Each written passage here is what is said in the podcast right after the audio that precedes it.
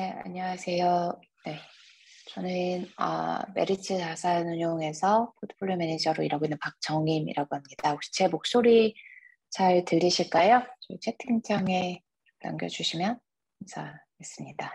네, 그래서 저희가 그 뭐 연초에 지금 이제 주식 시장이 많이 어, 조정을 받고 있는데 어, 아마 지금 오늘 이제 들어오신 분들은 대부분 저희 투자하시고 계신 분들 같아서 어, 대표님이나 저희 뭐 전반적인 철학에 대해서 이해도는 높으실 것 같아요.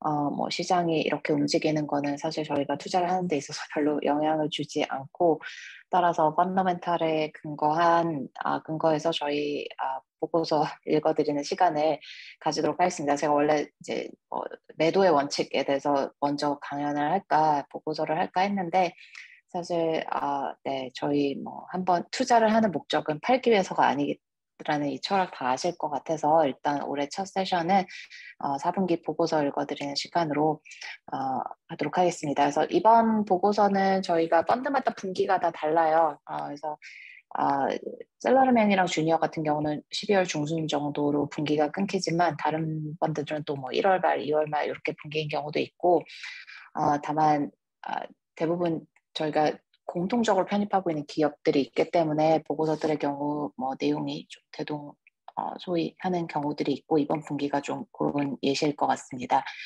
재작년 같은 경우에 전기차 테마가 굉장히 어, 인기가 많았고 시장에서 작년 이제 2021년 같은 경우에는 많은 분들이 메타버스에 대해서 얘기를 많이 하셨죠. 그래서 시장은 항상 뭐 분기별로 뭐 반기별로 혹은 연간으로 새로운 테마를 만들어내고 이제 어, 노이즈를 많이 만들어내는데 음, 저희는 사실 이제 재작년에도 어, 전기차 펀드 없어요 이런 문의가 되게 많을 때 어, 저희는 상대적으로 전기차 관련된 비중이 좀 뭐 소위 말하는 전기차 테마주들은 별로 포, 어, 편입을 하고 있지 않았고 작년에도 이제 하반기에 메타버스 펀드 없어요 이런 문의가 굉장히 많았는데 어, 소위 그 메타버스 펀 어떤 테마에 속하는 이제 기업들을 저희가 편입을 하고 있지 않았죠. 근데 저희는 전기차가 됐던 메타버스가 됐던 항상 필요한 기술이 있거든요. 그래서 그런 기술력들을 가지고 있는 기업들에 투자를 하는 게 저희가 여러분들부터 보수를 받으면서 할 일이지 테마를 쫓아서 어, 투자를 하는 게 저희가 투자자로서 할 일은 아니라고 생각을 합니다. 저희 여러분이 저희에게 월급을 주시는 이유는 어, 어떤 환경이 도래하더라도 항상 지속 가능한 성장을 할 수 있고 수익을 올릴 수 있는 기업들에 투자할 수 있도록 그런 기업들을 찾으라고 저희에게 피를 지불하시면서 돈을 맡기시는 거지 어, 뭐 뉴스 보고 테마에 따라서 투자하라고 그건 여러분들도 하실 수 있잖아요. 그래서 그거 하라고 저희에게 피를 주시는 게 아니기 때문에 어, 그런 테마성 투자는 저희가 굉장히 지향하는 부분입니다. 저희 첫 단락에도 단기적으로는 소위 그런 메타버스 테마주들이 2021년 하반기에 많이 상승했지만 저희가 항상 말씀드리듯이 아, 투자라는 거는 철학이고 저희가 투자하고자 하는 기업들은 어떤 외부 환경의 변화에도 적응을 하고 혹은 더 앞서 나가서 그 환경에서 지속 가능한 성장과 수익을 할 수 있는 기업들 그리고 그 부분을 건전한 재무 구조를 가지고 스스로 그 성장을 펀딩할 수 있는 기업들에 투자를 하려고 노력을 하고 있습니다. 아, 그 아, 메타버스라는 게 사실 현재 어떤 세상일지에 대해서 정확하게 답이 나온 거는 없어요. 아, 이 리포트 후반부에 제가 워싱턴 포스트지의 어떤 기사를 조금 인용한 부분을 마지막에 말씀드리겠지만 어, 사실 되게 컨셉이에요. 예, 그 메타버스라는 게 정확히 어떤 세상일지 이제 많은 분들은 그냥 또 다른 플랫폼이라고 생각하시는데 또 다른 플랫폼을 만들기 위해서 페이스북이라는 회사가 굳이 회사 이름까지 변하지 않았겠죠. 뭐 대부분 보면 메타버스라는 세상은 어떻게 보면 인터넷이 처음 세상에 나왔을 때와 같은 혁신 혹은 애플에서 이제 진정한 스마트폰이 어, 처음으로 나왔을 때와 같은 혁신?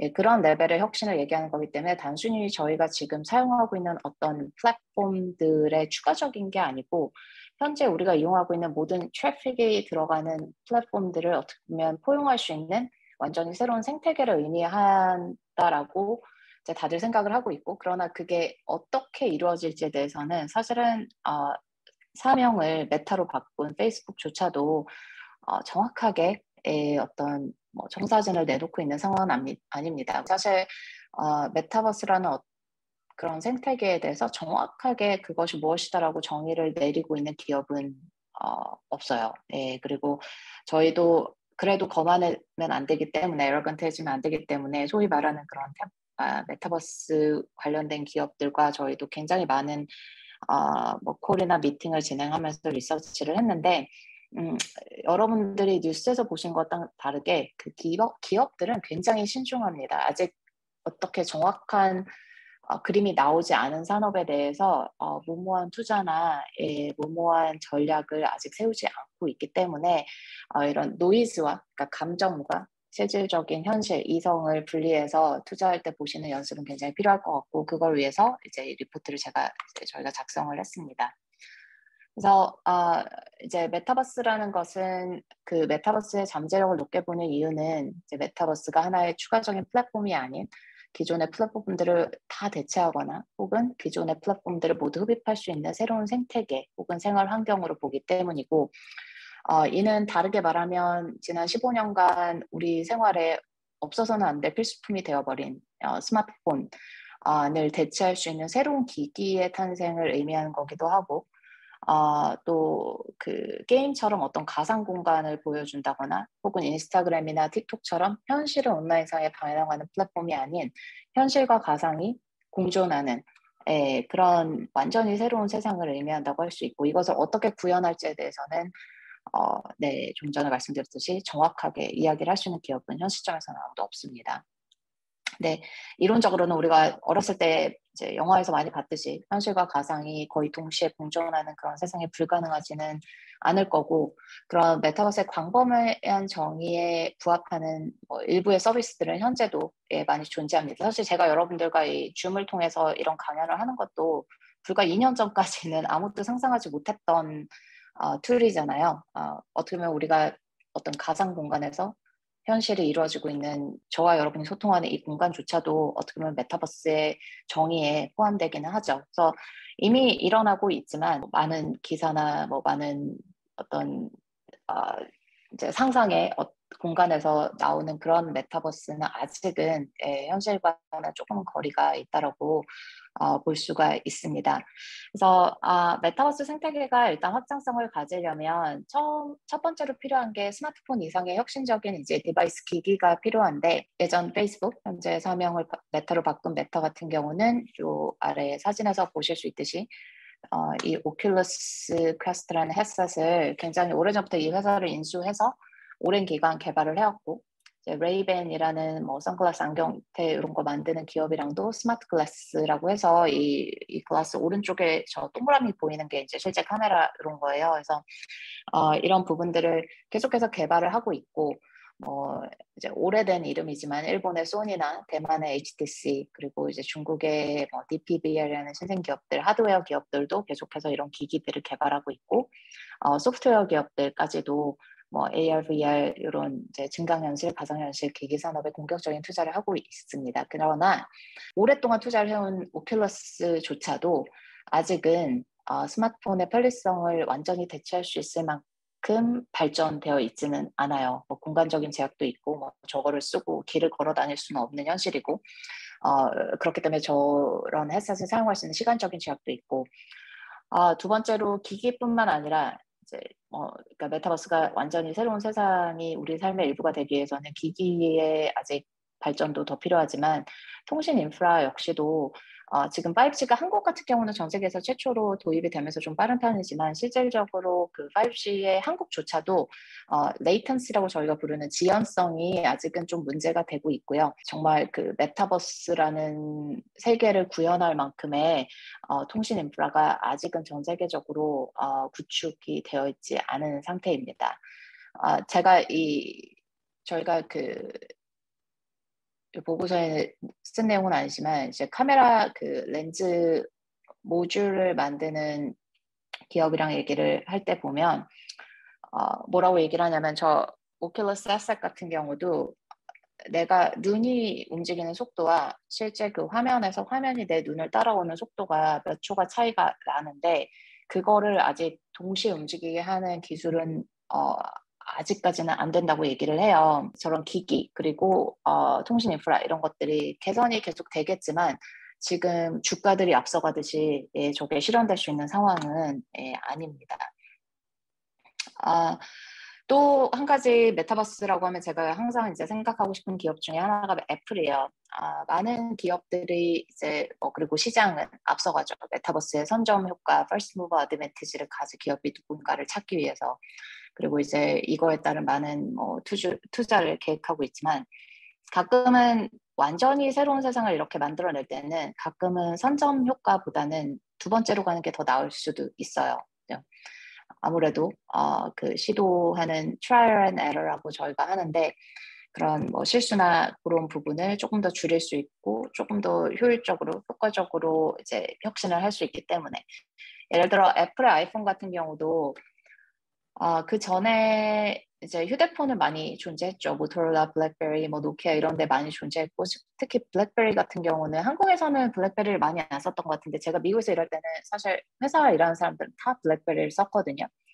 어, 핸드폰인데 통신, 통화가 되는데 그 안에서 인터넷이 되고 이메일이 되는 그러니까 어떻게 보면 스마트폰의 어, 최초로 그 스마트폰이란 걸 어느 정도 구현한 기기였지만 어, 애플은 결국은 그 걸 바탕으로 더 뭐 디자인의 혁신도 있지만 키보드 자체가 존재하지 않는 에, 그, 그, 그 타이핑을 해야 되는 키, 아, 이렇게 눌러서 해야 되는 키보드가 존재하지 않는 어떤 포맷과 또 훨씬 더 많은 기능이 구현 가능한 스마트폰을 하면서 사실 first mover가 아니었는데 second mover였기 때문에 가능했던 엄청난 혁신을 이뤄내게 됐죠. 그래서 어, 그 혁신으로 이제 스마트폰 시장에서 현재 애플은 뭐 거의 삼성이 아무리 따라하려고 해도 삼성은 오히려 중국 기업들한테 지금 따라잡히는 형태가 됐고 애플은 어, 완전히 예, 스마트폰 시장에서는 본인만의 독보적인 어, 위치를 정립을 했죠. 여기서 흥미로운 거는 어, 애플은 아직까지 메타버스라는 거에 대해서 구체적으로 언급을 많이 안 하고 있어요. 근데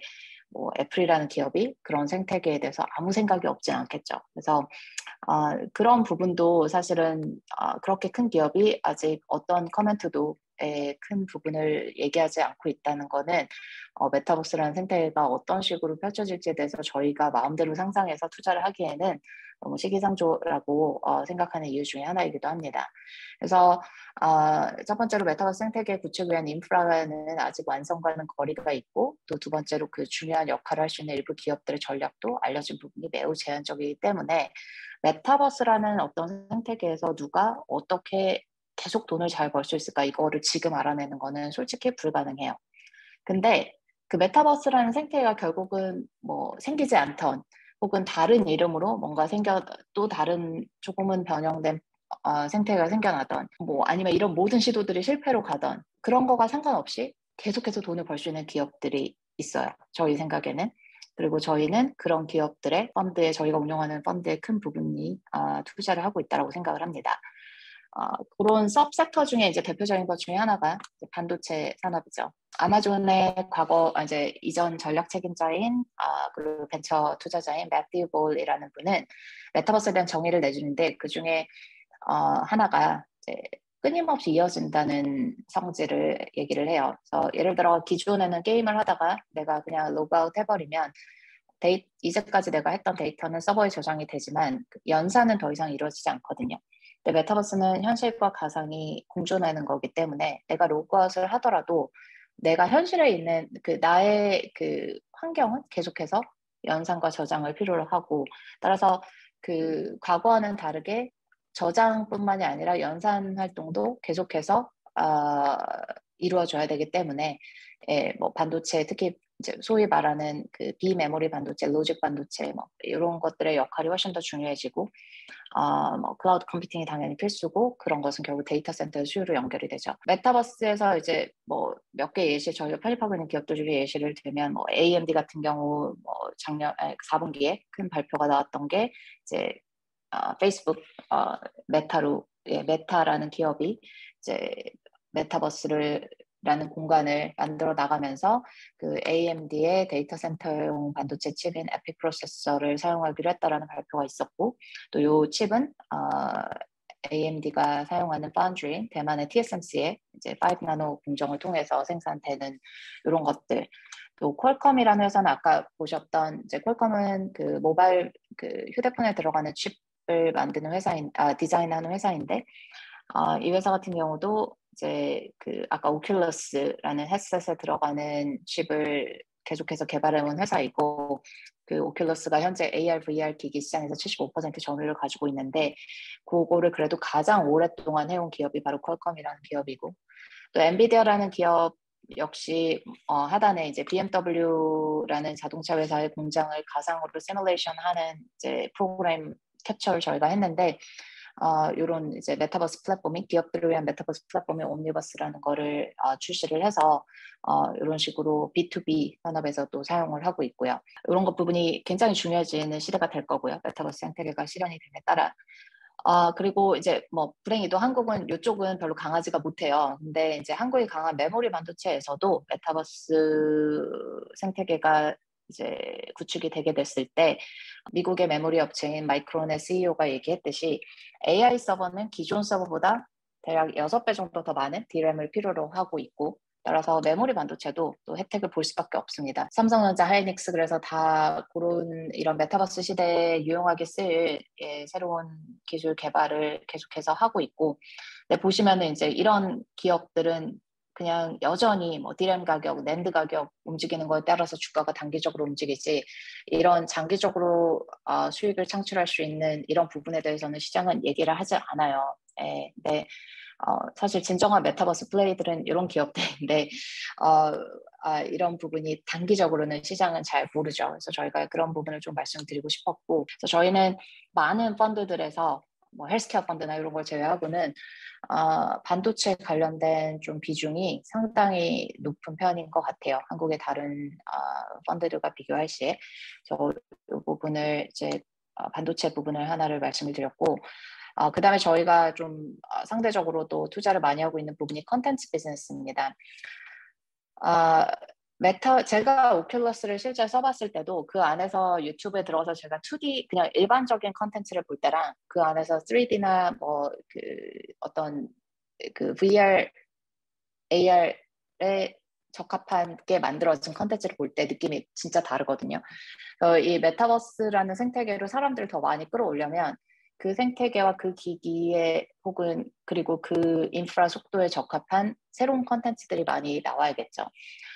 아, 근데 이 새로운 컨텐츠를 하는 건 기술이지만 컨텐츠는 결국은 그 내용이 사람들에게 attractive 해야 되는 거잖아요. 그거를 아, 메타버스라는 생태계에 맞게 구현하는 거는 또 다른 기술이지만 그 기술과 무관하게 내용이 재밌어야 되고 흥미로워야 되는데 어, 그런 부분에 있어서 기존 오랜 역사를 가진 컨텐츠 기업들은 그런 IP들을 이미 가지고 있기 때문에 새로운 메타버스라는 세상이 열렸을 때는 추가적인 많은 노력 없이 추가적인 수익 창출을 할 수 있는 레버리지가 굉장히 큰 기회가 되기 때문에 어, 저희는 컨텐츠 기업들도 메타버스 때문에 컨텐츠 기업들에 투자했던 건 아니지만 그 IP의 확장성을 봤기 때문에 투자한 거고 메타버스라는 새로운 생태계가 나왔을 때 이 IP의 확장성은 장기적으로는 훨씬 더 커질 수 있을 거라고 생각을 합니다.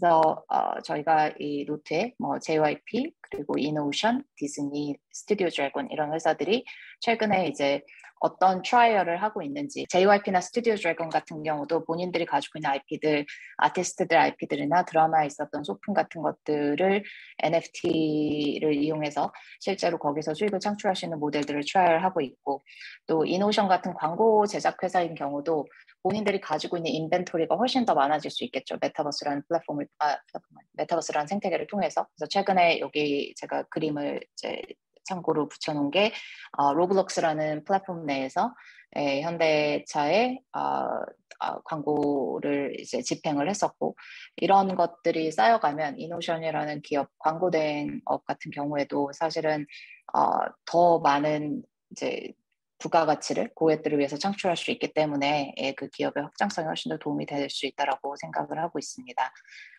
아, 세 번째로 뭐 너무 이제 많이 얘기가 나오던 게임인데요.